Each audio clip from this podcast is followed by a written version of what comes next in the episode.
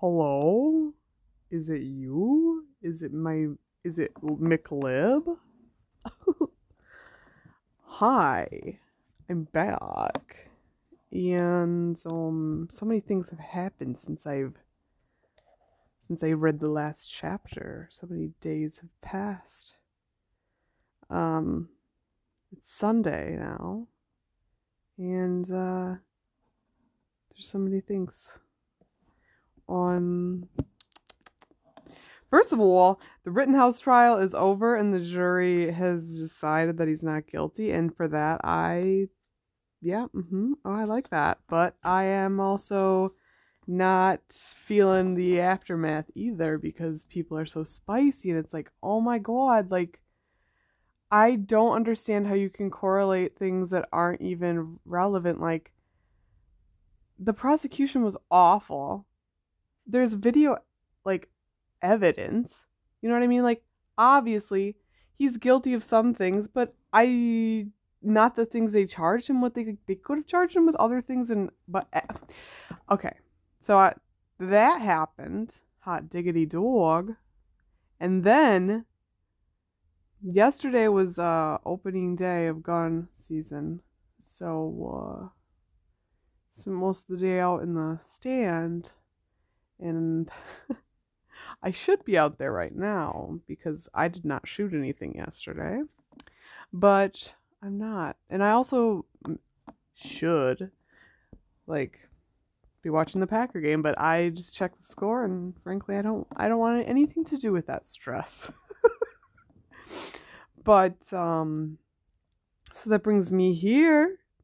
This is a great this is a great way. This is a great productive way to spend my time and I'm glad to do it. Um yeah. Um I guess yesterday I to recap my my hunting my opening day of 2021. Um we went to bed at like midnight and then got up at like 4:30. Like I was awake, but I was like refusing to get out of bed. Um cuz that's how I roll. That's just how I roll. I just literally will wait until the last possible minute and then get dressed and be gone. I much rather spend my time in bed. And then I, so we uh, got up early. We went out there before sun rose. And then at nine or so, brother John killed a buck. Um, nice eight pointer.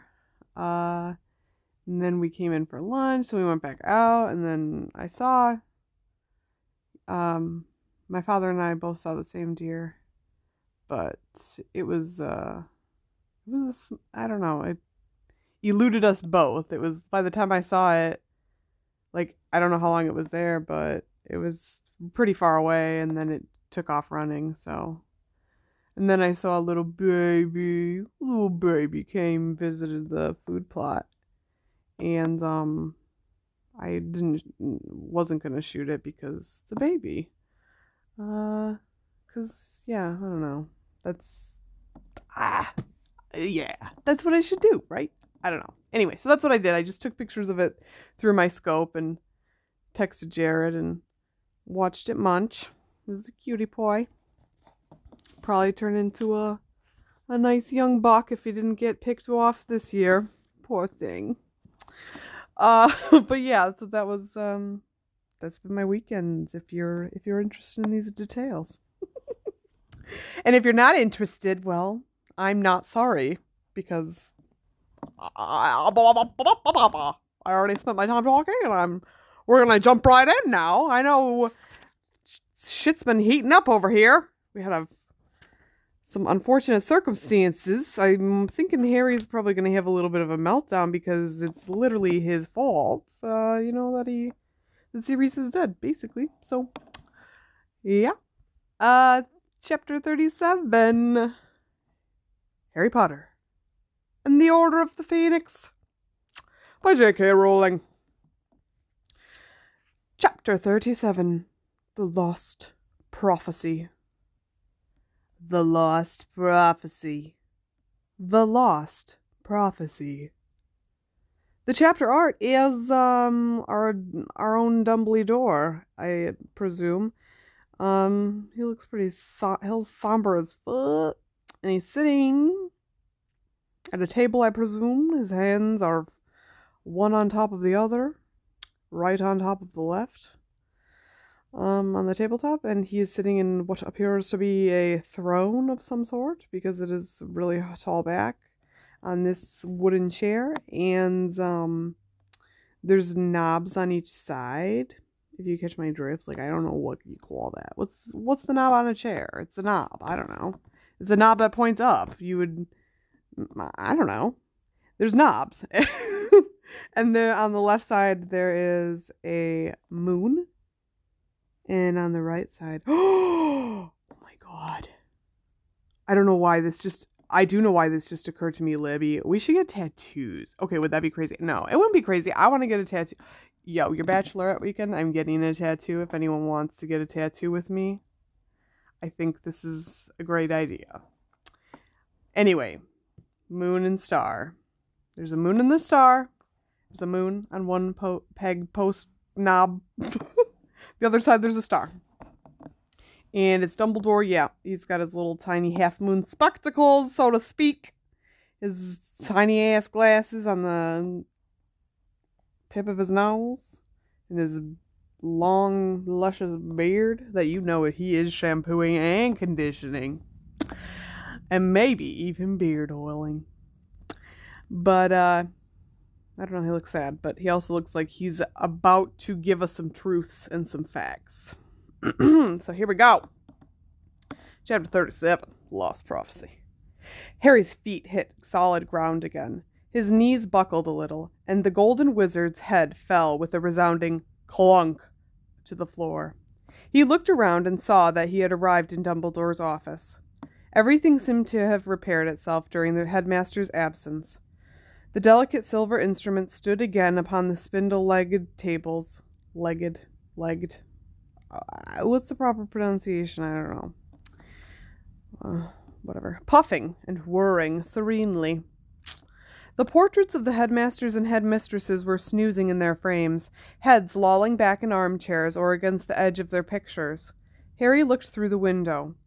There was a cool line of pale green along the horizon. Dawn was approaching. The silence and the stillness, broken only by the occasional grunt or snuffle of a sleeping portrait, was unbearable to him. If his surroundings could have reflected the feelings inside him, the pictures would have been screaming in pain. He walked around the quiet, beautiful office, breathing quickly, trying not to think. But he had to think. There was no escape. Ooh, Dumbledore did this to him on purpose, I feel like. Bro. Oh my god, how tragic. Oh, Harry. You silly goose. You made a mistake and it cost you your godfather. Okay, I'm sorry. I I'm feeling it though. Like it's kicking in for me too, dude. It was his fault Sirius had died. It was all his fault.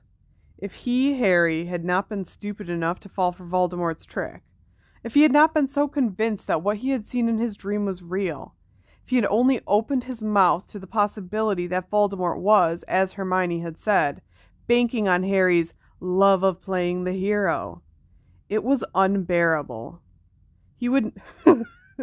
I'm sorry, but I told you so, bitch. It was unbearable to be I told I told you so. I told her so, I told her so. He would not think about it. He could not stand it. There was a terrible hollow inside him. He did not want to feel or examine a dark hole where Sirius had been, where Sirius had vanished. He did not want to have to be alone with that great silent space. He could not stand it. A picture behind him gave a particularly loud grunting snore, and a cool voice said, Ah, Harry Potter. Phineas Nigellus gave a long yawn, stretching his arms as he surveyed Harry out of shrewd, narrow eyes. And what brings you here in the early mo- hours of the morning? said Phineas. This office is supposed to be barred to all but the rightful headmaster. Or has Dumbledore sent you here? Oh, don't tell me. He gave another shuddering yawn. Another message from my worthless great great grandson? Harry could not speak. Phineas Nigellus did not know that Sirius was dead, but Harry could not tell him. To say it aloud would be to make it final, absolute, irretrievable. A few more of the portraits had stirred now. Terror of being interrogated made Harry stride across the room and seize the doorknob. It would not turn. He was shut in. I hope this means, said the corpulent red nosed wizard who hung on the wall behind Dumbledore's desk, that Dumbledore will soon be back with us? Harry turned. The wizard was surveying him with great interest.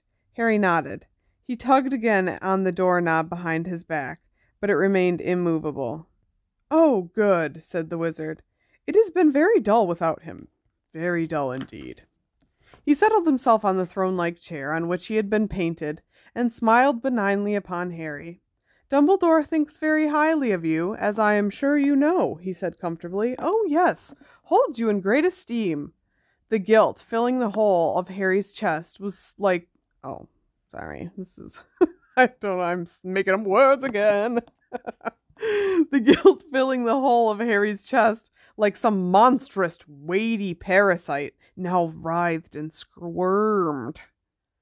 Harry could not stand this. He could not stand being Harry anymore. Oh my god, Harry. I feel like this all the time. Is this going to be a chapter where I just comment on every sentence because I'm just like, I feel it, dude, but it's like not. The way I feel it is not the same way. Like, I don't really have a reason. I just don't. I just Oh, yes, I do, because I'm clinically depressed. okay, we're having fun today. Okay, he could not stand this. He could not stand being Harry anymore. He had never felt more trapped inside his own head and body, never wished so intensely that he could be somebody, anybody else. The empty fireplace burst into emerald green flame, making Harry leap away from the door, staring at the man spinning inside the grate. As Dumbledore's tall form unfolded itself from the fire, the wizards and witches on the surrounding walls jerked awake. Many of them gave cries of welcome. Thank you, said Dumbledore softly. You know what? I just I want to insert this in because here um Jared is always like going on about how oh yeah, of course this would end with like nobody dying because it's like Harry Potter. And I'm just like, Beesh, you haven't gotten there yet. Like we're so close to finishing the fourth book, and I'm like, oh my gosh, like hello, we haven't gotten started yet, baby. But I just thought I have to add that because this is another moment where we're losing someone we care about. He did not look at Harry at first, but walked over to the perch beside the door and withdrew. From an inside pocket of his robes, the tiny, ugly, featherless Fawkes, whom he placed gently on the tray of soft ashes beneath the golden post where the full grown Fawkes usually stood. Oh my god, I want a phoenix. Cool.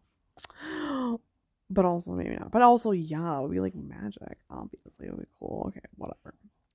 Well, Harry, said Dumbledore, finally turning away from the baby bird, you will be pleased to hear that none of your fellow students are going to suffer lasting damage from the night's events. Harry tried to say good, but no sound came out. It seemed to him that Dumbledore was reminding him of the amount of damage he had caused by his actions tonight. And although Dumbledore was for once looking at him directly, and though his expression was kindly rather than accusatory, Harry could not bear to meet his eyes. Okay, but also I just want to add this in there because like this is just my hot take and you know I can't resist from telling you. Um if Harry wouldn't have done this I mean, he could have done a better job of like talking about it to I don't know. But anyway, if it wouldn't have happened then like the ministry wouldn't be aware. You know what I mean? So like mm, like not aware but like they're aware but they're like refusing to acknowledge it, but like this makes it very un. You have to acknowledge it. So, yeah. All right, my hot take. Madame Pomfrey is patching everybody up now. Madame Pomfrey is patching everybody up now, said Dumbledore. Nymphadora Tonks may need to spend a little time in St. Mungo's, but it seems that she will make a full recovery. Harry contented himself. Okay, Also, I just want to say this too. It's low key kind of Sirius's fault and Harry's fault. Like, because Harry, because Sirius was also like fighting in front of that. I mean, and then also egging her on. You know, like he was. Uh, I don't know. He was being reckless. All right. Also, hot take. okay, let's continue. Harry contented himself with nodding at the carpet, which was growing lighter as the sky outside grew paler. He was sure that all the portraits around the room were listening closely to every du- every word Dumbledore spoke, wondering where Dumbledore and Harry had been and why there had been injuries. I know how you are feeling, Harry, said Dumbledore very quietly. Oh, I know how you are feeling, Harry, said Dumbledore very quietly. No, you don't, said Harry, and his voice was suddenly loud and strong. White hot anger leapt inside him. Dumbledore knew nothing about his feelings. Nothing! No, I added that for, uh, for effect. you see, Dumbledore, said Phineas Nigellus slyly, never try to understand the students. They hate it. They would much rather be tragically misunderstood, wallow in self pity, stew in their own. That's enough, Phineas, said Dumbledore. Harry turned his back on Dumbledore and stared determinedly out of the opposite window. He could see the Quidditch stadium in the distance. Sirius had appeared there once, disguised as the shaggy black dog, so he could watch Harry play. He had probably come to see whether Harry was as good as James had been. Harry had never asked him. There is no shame in what you are feeling, Harry, said Dumbledore's voice. On the contrary, the fact that you can feel pain like this is your greatest strength. Harry felt the white hot anger lick his insides, blazing in the terrible emptiness, filling him with the desire to hurt Dumbledore for his calmness and his empty words. My greatest strength, is it? said Harry, his voice shaking as he stared out at the Quidditch stadium, no longer seeing it. You haven't got a clue. You don't know. What don't I know? said asked Dumbledore calmly. It was too much. Harry turned around, shaking with rage. I don't want to talk about how I feel, all right? Harry, suffering like this proves you are still a man. This pain is part of being human. Then I don't want to be human, Harry roared, and he seized one of the delicate silver instruments from the spindle legged table beside him and flung it across the room. It shattered into a hundred tiny pieces against the wall. Several of the pictures let out yells of anger and fright, and the portrait of Armando Dippet said, Really? I don't care, Harry yelled at them. Ooh, this is going to be another loud one. I apologize, but it's in all caps. I cannot resist. Okay. I don't care, Harry yelled at them, snatching up a lunascope and throwing it into the fireplace. I have I've had enough. I've seen enough. I want out. I want it to end. I don't care anymore. Harry Oh, not Harry. He. He seized the table on which the silver instrument had stood and threw that too. It broke apart on the floor and the legs rolled in different directions. You do care, said Dumbledore. God damn it. I hate it that I am Harry all the time and that other people around me are Dumbledore. you do care, said Dumbledore. He had not flinched or made a single move to stop Harry demolishing his office. His expression was calm, almost detached. You care so much, you feel as though you will bleed to death with the pain of it. I don't! Harry screamed so loudly that he felt his throat might tear. And for a second he wanted to rush at Dumbledore and break him too. Shatter that calm old face. Shake him, hurt him, make him feel some tiny part of horror inside Harry. Oh, yes, you do, said Dumbledore still more calmly. You have now lost your mother, your father, and the closest thing to a parent you have ever known. Of course you care. You don't know how I feel! Harry roared. You! Standing there! You! But words were no longer enough. Smashing things was no more help. He wanted to run. He wanted to keep running and never look back. He wanted to be somewhere he could not see the clear blue eyes staring at him, that hatefully calm old face. He turned on his heel and ran to the door, seized the doorknob again, and wrenched at it. But the door would not open. Harry turned back to Dumbledore. Let me out, he said. He was shaking from head to foot. No, said Dumbledore simply. For a few seconds, they stared. God damn it. Ugh, this is painful. For a few seconds, they stared at each other. Let me out, Harry said again. No, Dumbledore repeated. If you don't, if you keep me in here, if you don't let me. By all means, continue destroying my possessions, said Dumbledore serenely. I dare say I have too many. he walked around his desk and sat down behind it, watching Harry. Let me out, Harry said yet again, in a voice that was cold and almost as calm as Dumbledore's. Not until I have had my say, said Dumbledore. Do you? Do you think I want to? Do you think I give up? I don't care what you've got to say! Harry roared. I don't want to hear anything you've got to say. You will, said Dumbledore sadly, because you are not nearly as angry with me as you ought to be. If you are to attack me, as I know you are close to doing, I would like to have thoroughly earned it. What are you talking? It is my fault that Sirius died, said Dumbledore clearly. I scared Scooty away. He was in the window hammock, and I feel so sad because it's so bright and shiny on this like cold like fall day, and he was in the window, and I'm just like screaming at the top of my lungs. But you gotta do it. You gotta do it. I can't.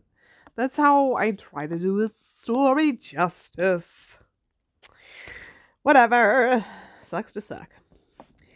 I'm glad that the sun's back though, because it was starting to get dark and like there must be clouds or something. But I don't have the light on in here and I love the natural light. Oh no, there it goes dark again. Good grief. I spook too sp- I spook too spoon. I can't talk. okay, I'm sorry. Oh, get back to the seriousness. LOL. Get it? Seriousness. Too soon. Oh, I'm sorry. Oh, it is my fault that Sirius died, said Dumbledore calmly.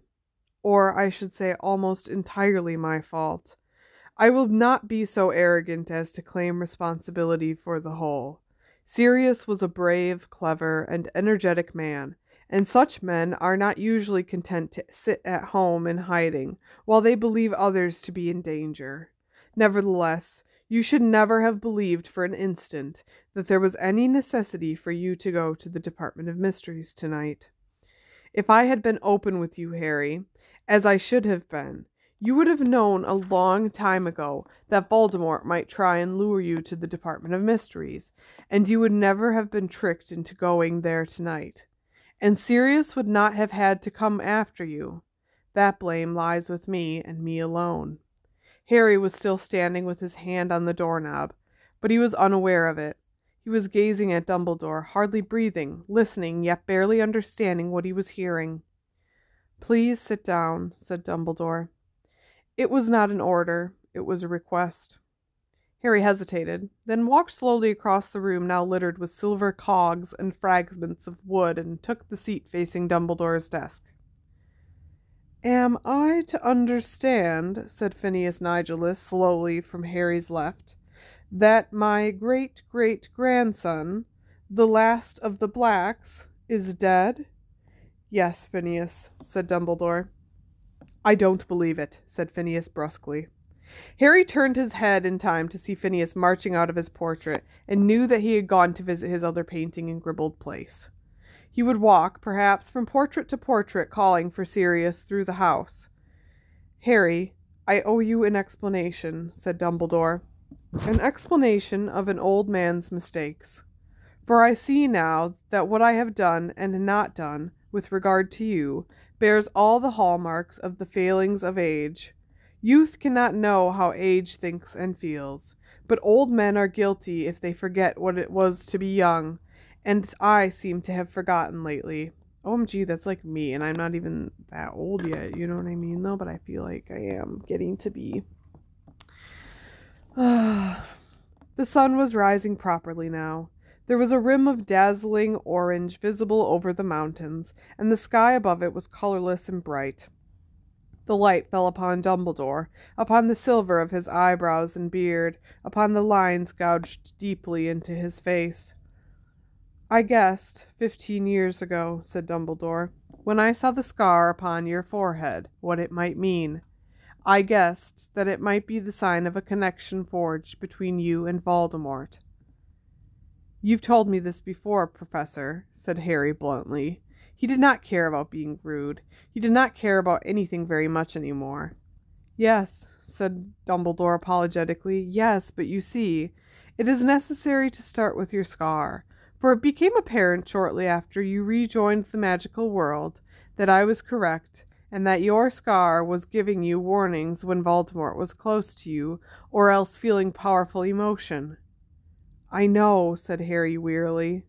And this ability of yours, to detect Voldemort's presence, even when he is disguised, and to know what he is feeling when his emotions are aroused, has become more and more pronounced since Voldemort returned to his own body and his full powers.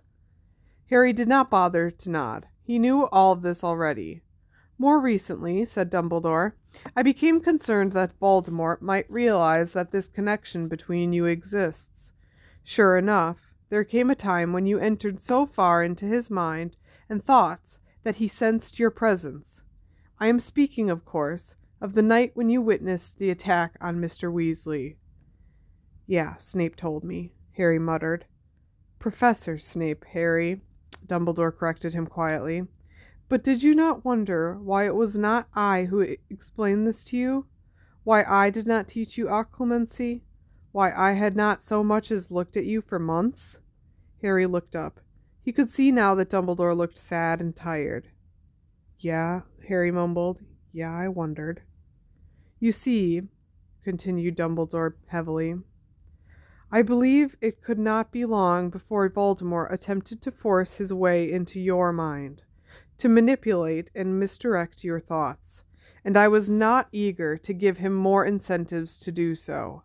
I was sure that if he realized that our relationship was, or had ever been, closer than that of headmaster and pupil, he would seize his chance to use you as a means to spy on me.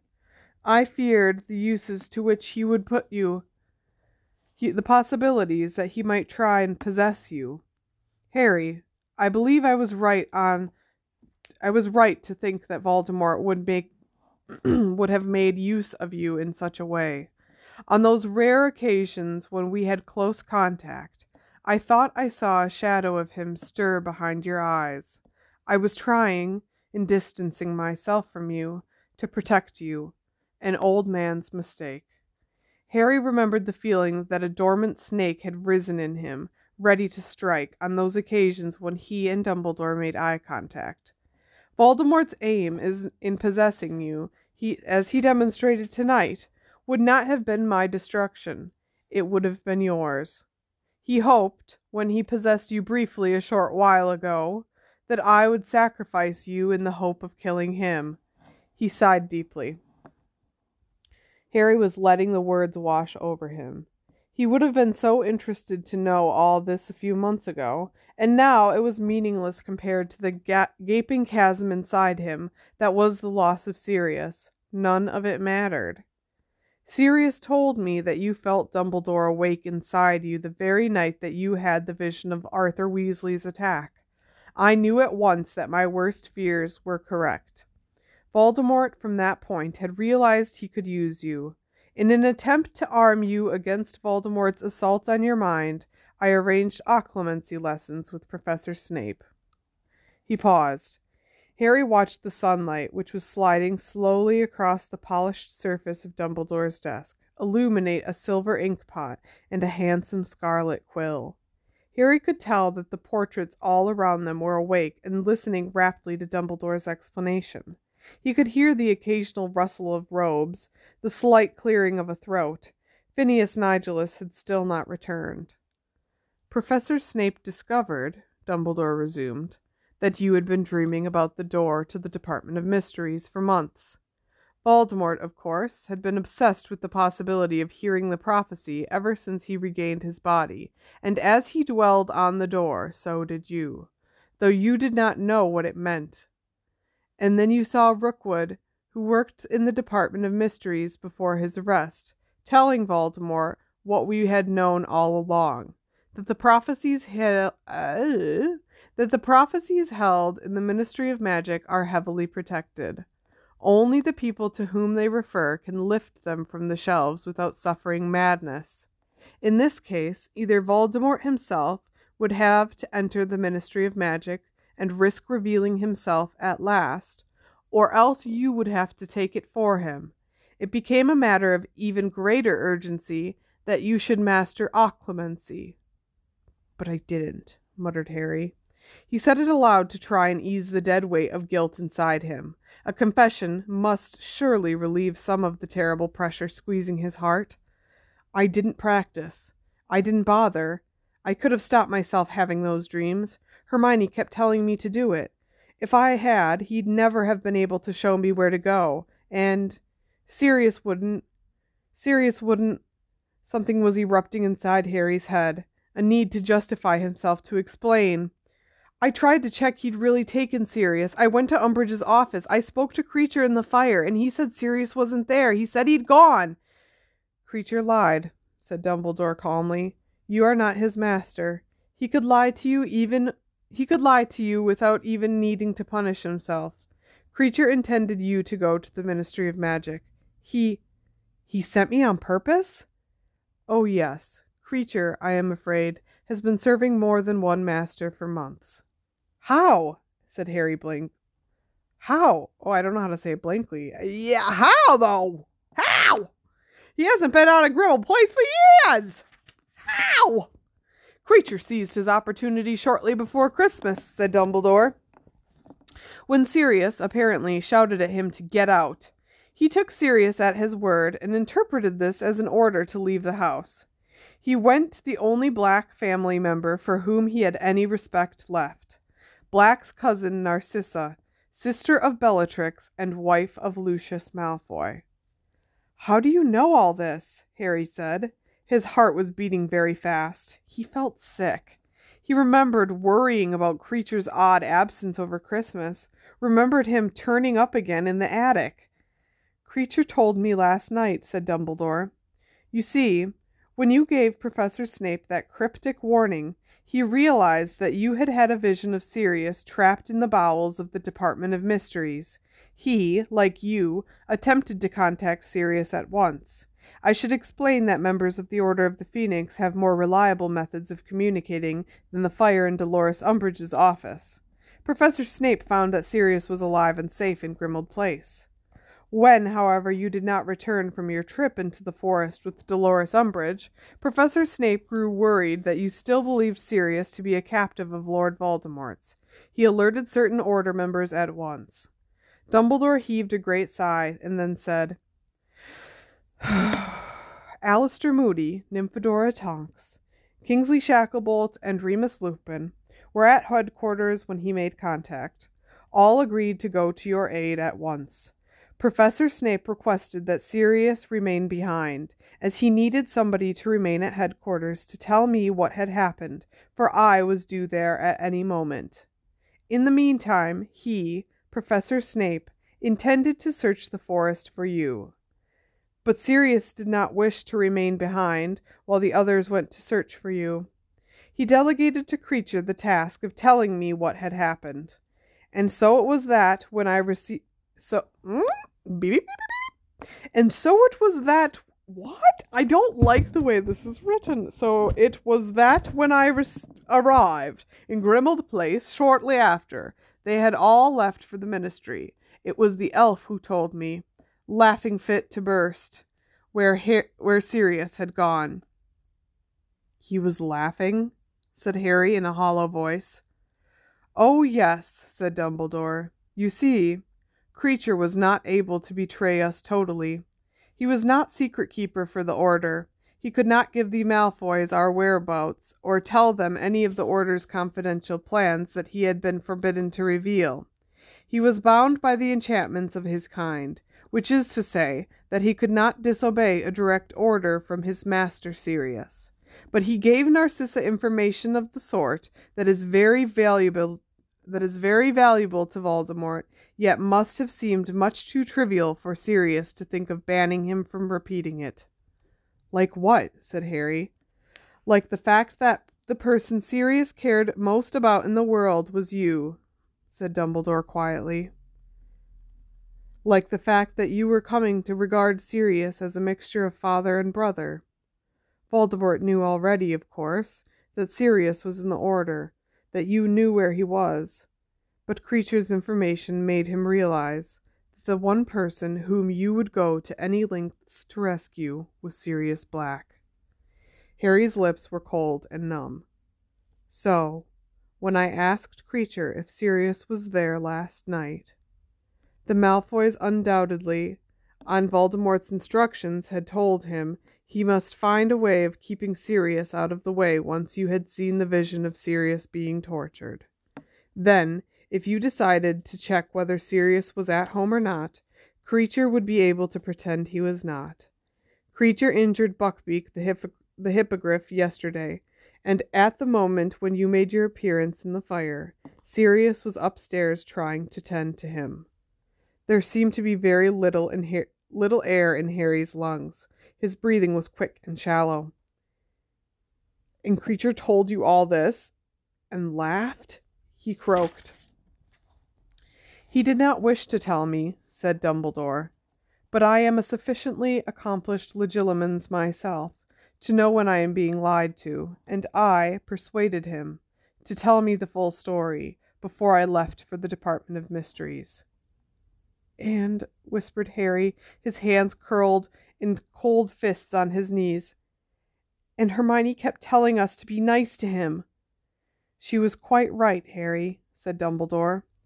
I warned Sirius when we adopted 12 Grimmauld Place as our headquarters that Kreacher must be treated with kindness and respect. I also told him that Kreacher could be dangerous to us. I did not think that Sirius took me very seriously. oh, ah, God damn it, why is his name Sirius? I do not think that Sirius took me very seriously, or that he ever saw Kreacher as a being with feelings as acute as a human's. Don't you blame, don't you talk about Sirius like Harry's breath was very was constricted. He could not get the words out properly, but the rage that he but the rage that had subsided so briefly had flared in him again. He would not let Dumbledore criticize Sirius. Kreacher's a lying foul he deserved. Kreacher is what he has been made by wizards, Harry. Kreacher is what he has been made by wizards. Okay, whatever. That makes sense, but also what? Kreacher is what he has been made by wizards, Harry, said Dumbledore. Yes, he is to be pitied. His existence has been as miserable as your friend's as your friend Dobby's.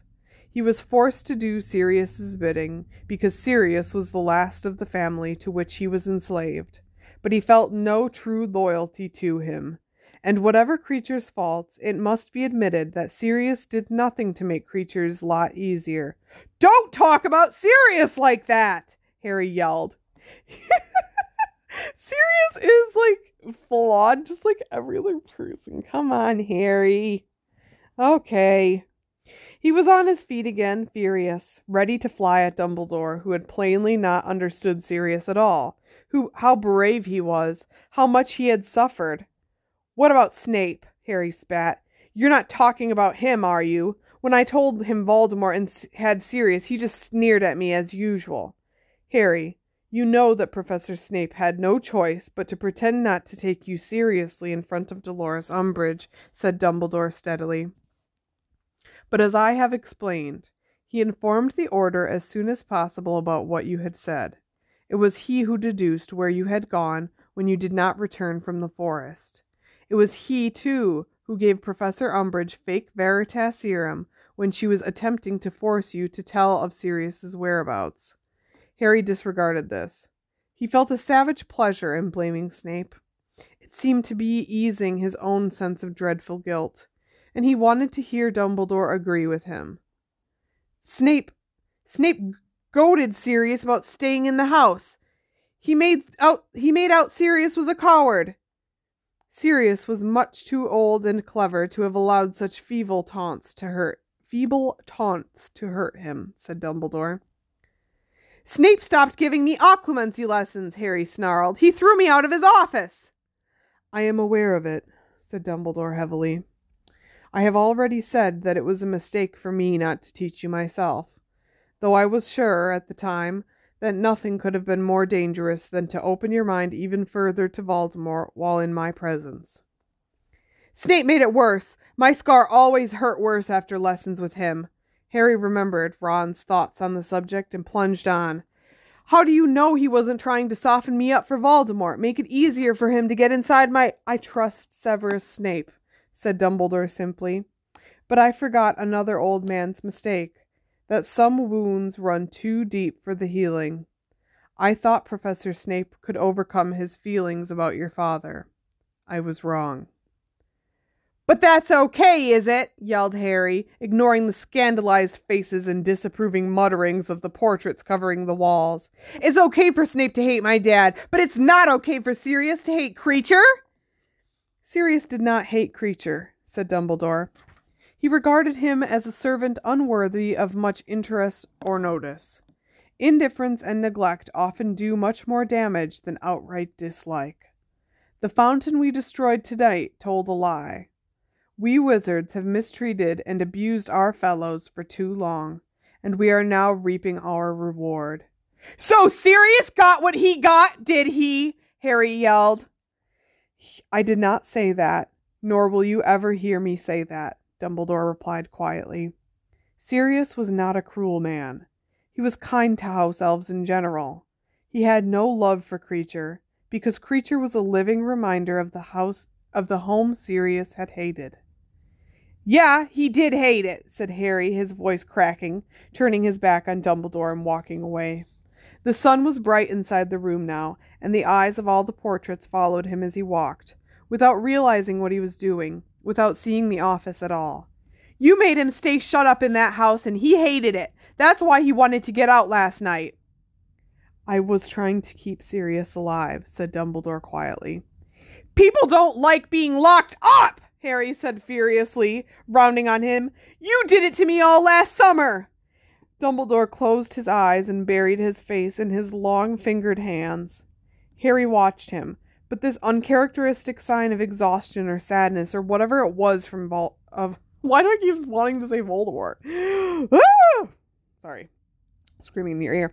Okay, uh, uncharac- this uncharacteristic sign of exhaustion or sadness or whatever it was from Dumbledore did not soften him. On the contrary, he felt even angrier that Dumbledore was showing signs of weakness. He had no business being weak when Harry wanted to rage and storm at him.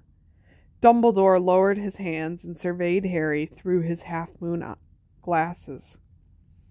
It is time, he said, for me to tell you what I should have told you five years ago, Harry. Please sit down. I am going to tell you everything. I ask only a little patience.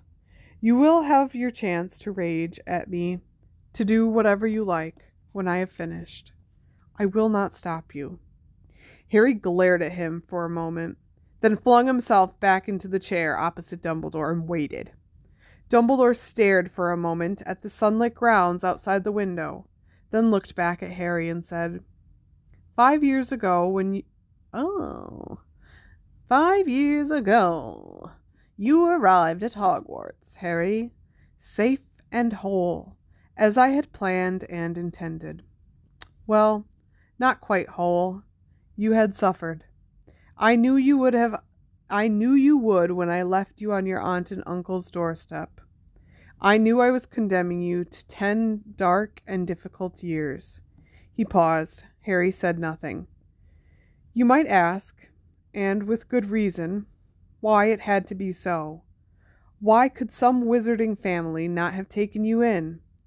Many would have done so more than gladly, would have been honored and delighted to raise you as a son. My answer is that my priority was to keep you alive. You were in more danger than perhaps anyone but myself realized.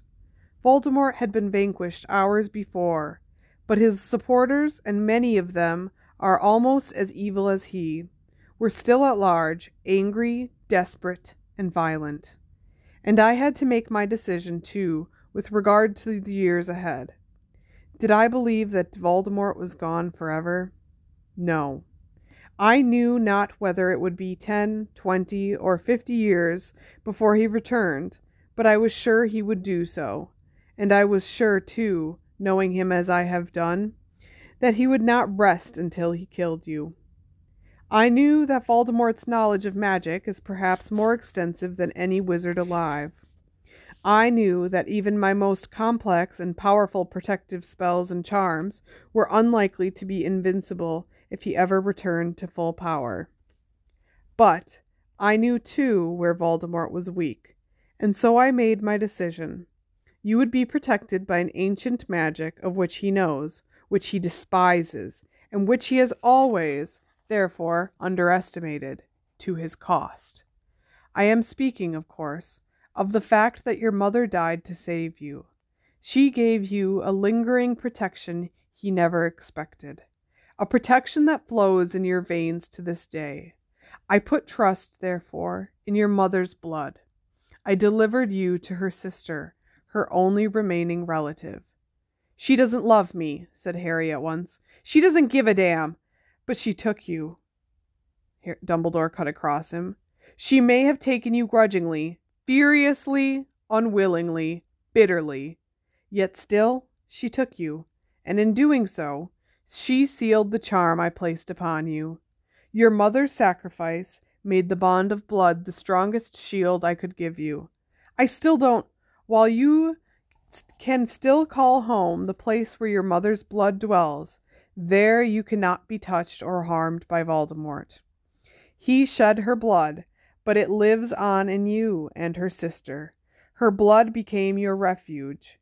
You need return there only once a year, but as long as you can still call it home, there he cannot hurt you.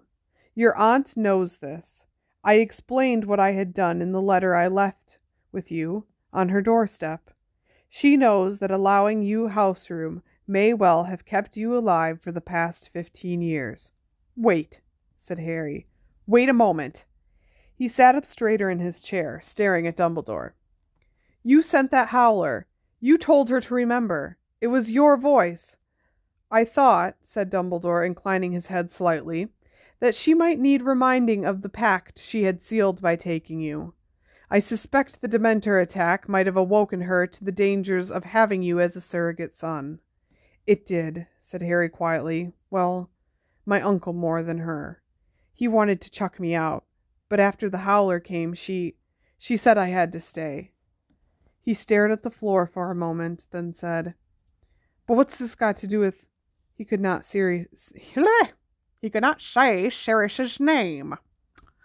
Five years ago, then, continued Dumbledore, as though he had not paused in his story, you arrived at Hogwarts, neither as happy nor as well nourished as I would have liked, perhaps, yet alive and healthy. You were not a pampered little prince, but as normal a boy as I could have hoped under the circumstances. Thus far, my plan was working well. And then, well, you will remember the events of your first year at Hogwarts quite as clearly as I do. You rose magnificently to the challenge that faced you, and sooner, much sooner, than I had anticipated, you found yourself face to face with Voldemort. You survived again. You did more. You delayed his return to full power and strength. You fought a man's fight. I was prouder of you than I can say. Yet there was a flaw in this wonderful plan of mine, said Dumbledore an obvious flaw that I knew, even then, might be the undoing of it all. And yet, knowing how important it was that my plan should, succeed, I told myself that I would not permit this flaw to ruin it. I alone could prevent this, so I alone must be strong. And here was my first test. As you lay in the hospital wing, weak from your struggle with Voldemort. I don't understand what you're saying, said Harry. Don't you remember asking me as you lay in the hospital wing why Voldemort had tried to kill you when you were a baby? Harry nodded. Ought I have told you then?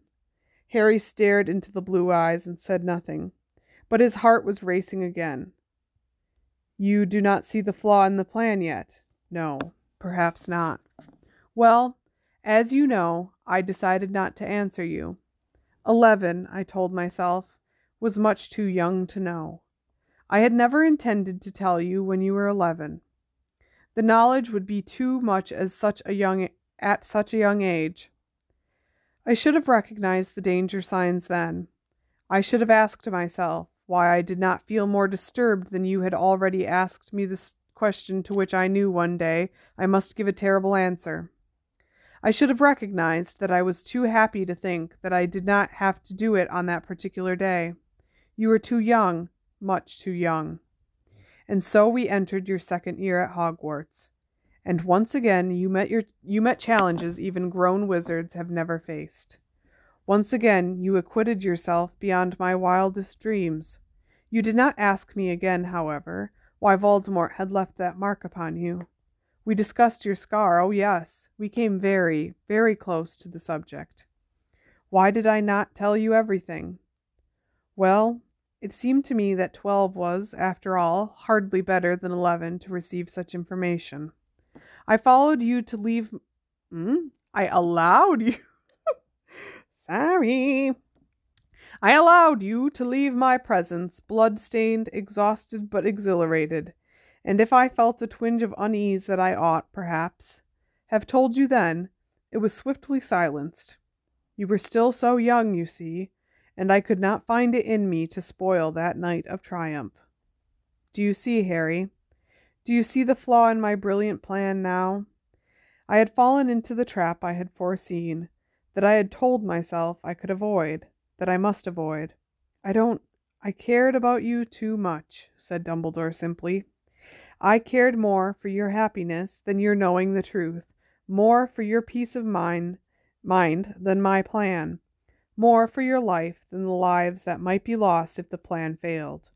In other words, I acted exactly as Voldemort expects we fools who love to act. Is there any defense? I defy anyone who has watched you as I have.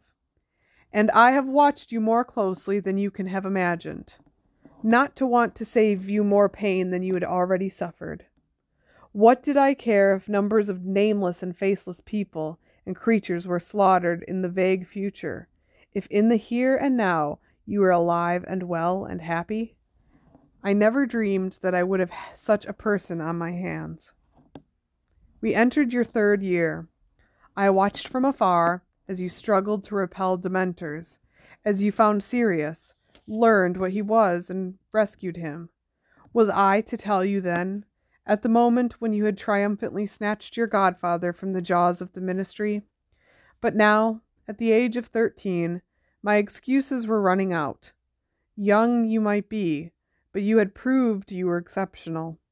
My conscience was uneasy, Harry. I knew the time must come soon.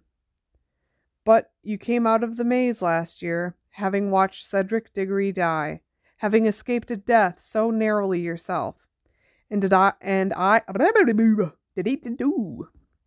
and I did not tell you, though I knew. Now don't why? Okay, I literally don't understand why Voldemort and Dumbledore are so hard for me to like differentiate when they are very different.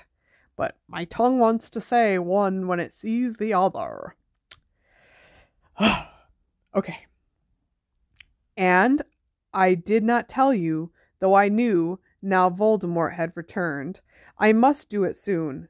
And now, tonight, I know you have long been ready for the knowledge I have kept from you for so long, because you have proved that I should have placed the burden upon you before this. My only defense is this. I have watched you struggling under more burdens than any student who has ever passed through this school, and I could not bring myself to add another the greatest one of all. Harry waited for Dumbledore. Oh, Harry waited, but Dumbledore did not speak. I still don't understand. Voldemort tried to kill you when you were a child because of a prophecy made shortly before your birth. He knew the prophecy had been made, though he did not know its full contents. He set out to kill you when you were still a baby. a baby. when you were still a baby, believing he was fulfilling the terms of the prophecy. He discovered to his cost that he was mistaken when the curse intended to kill you backfired. And so, since his return to his body, and particularly since your extraordinary escape from him last year, he has been determined to hear that prophecy in its entirety. This is the weapon he has been seeking so assiduously since his return the knowledge of how to destroy you. The sun had risen fully now. Dumbledore's office was bathed in it. The glass case in which the sword of Godric Gryffindor resided. Ah, why did I say it like that? I'm going to try that again. The glass case in which the sword of Godric Gryffindor resided gleamed white and opaque. The fragments of the instruments Harry had thrown to the floor glistened like raindrops, and behind him the baby Fawkes made soft chirruping noises in the nest of ashes. The prophecy smashed, Harry said blankly. I was pulling Neville up those benches in the, the room where the archway was, and I ripped his robes and it fell. The thing that smashed was merely the record of the prophecy kept by the Department of Mysteries. But the prophecy was made to somebody, and that person has the means of recalling it perfectly. Who heard it? asked Harry, though he thought he knew the answer already. I did, said Dumbledore. On a cold, wet night sixteen years ago, in a room above the bar in the Hog's Head Inn, I had gone there to see an applicant for the post. Ah, I had gone there to see an applicant for the post of divination teacher, though it was against my inclination to allow the subject of divination to continue at all. The applicant, however, was the great great granddaughter of a very famous, very gifted seer, and I thought it common politeness to meet her. I was disappointed. It seemed to me that she had not a trace of the gift herself. I told her, courteously I hope, that I did not think she would be suitable for the post. I turned to leave. Dumbledore got to his feet and walked past Harry to the black to the black cabinet that stood beside Fawkes's perch.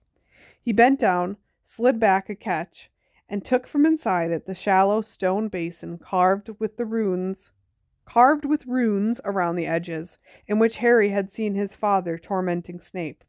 Dumbledore walked back to the desk, placed the Pensieve upon it, and raised his wand to his own temple.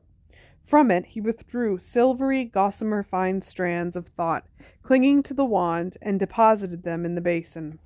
He sat back down behind the desk and watched his thoughts swirl and drift inside the Pensieve for a moment. Then, with a sigh, he raised his wand and prodded the silvery substance with its tip. A figure rose out of it, draped in shawls, her eyes magnified to enormous size behind her uh, glasses, and she revolved slowly, her feet in the basin. But when Sybil Trelawney spoke, it was not in her usual ethereal mystical voice, but in the harsh, hoarse tones Harry had heard her use once before. The one with the power to vanquish the Dark Lord approaches, born to those who have thrice defied him born as the seventh month dies, and the Dark Lord will mark him as his equal. But he will have power the Dark Lord knows not, and either must die at the hand of the other, for neither can live while the other survives. The one with the power to vanquish the Dark Lord will be born as the seventh month dies. The slowly revolving Professor Trelawney sank back into the silver mass below and vanquished and vanished. The silence within the office was absolute. Neither Dumbledore nor Harry nor any of the portraits made a sound. Even Fawkes had fallen silent. Professor Dumbledore? Harry said very quietly, for Dumbledore, still staring at the Pensieve, seemed completely lost in thought. It did that mean. What did that mean? It meant, said Dumbledore, that the person who has the only chance of conquering Lord Voldemort. Lord Voldemort for good was born at the end of July, nearly sixteen years ago. This boy would be born to parents who had already defied Voldemort three times. Harry felt as though something was closing in upon him. His breathing seemed difficult again. It means me? Dumbledore surveyed him for a moment through his glasses. The odd thing is, Harry, he said softly, that it may not have meant you at all. Sybill's prophecy could have applied to two wizard boys, both born at the end of July that year, both of whom had parents in the Order of the Phoenix, both sets of parents having narrowly escaped Voldemort three times. One, of course, was you. The other was Neville Longbottom. But then, but then, why is it my name on the prophecy and not Neville's? The official record was relabeled after Voldemort's attack on you as a child, said Dumbledore. It seemed plain to the keeper of the Hall of Prophecy that Voldemort could only have tried to kill you because he knew you to be the one to whom Sybill was referring. Then it might not be me? said Harry. I am afraid, said Dumbledore slowly, looking as though every word cost him a great effort, that there is no doubt that it is you. But you said Neville was born at the end of July, too, and his mum and dad. You are forgetting the next part of the prophecy, the final identifying feature of the boy who could va- vanquish Voldemort. Voldemort himself would mark him as his equal. And so he did, Harry. He chose you, not Neville. He gave you the scar that has proved both blessing and curse. But he might have chosen wrong, said Harry. He might have marked the wrong person. He chose the boy he thought most likely to be a danger to him, said Dumbledore. And notice this, Harry. He chose, not the pure blood, which, according to his creed, is the only kind of wizard worth being or knowing, but the half blood, like himself. He saw himself in you before he had ever seen you, and in marking you with that scar, he did not kill you as he intended, but gave you powers and a future, which have fitted you to escape him not once, but four times so far, something that neither your parents nor Neville's ever achieved. Why did he do it then? said Harry, who felt numb and cold. Why did he try and kill me as a baby? He should have waited to see whether Neville or I looked more dangerous when we were older and tried to kill whoever it was then. That might, indeed, have been the more practical course, said Dumbledore, except that Voldemort's information about the prophecy was incomplete.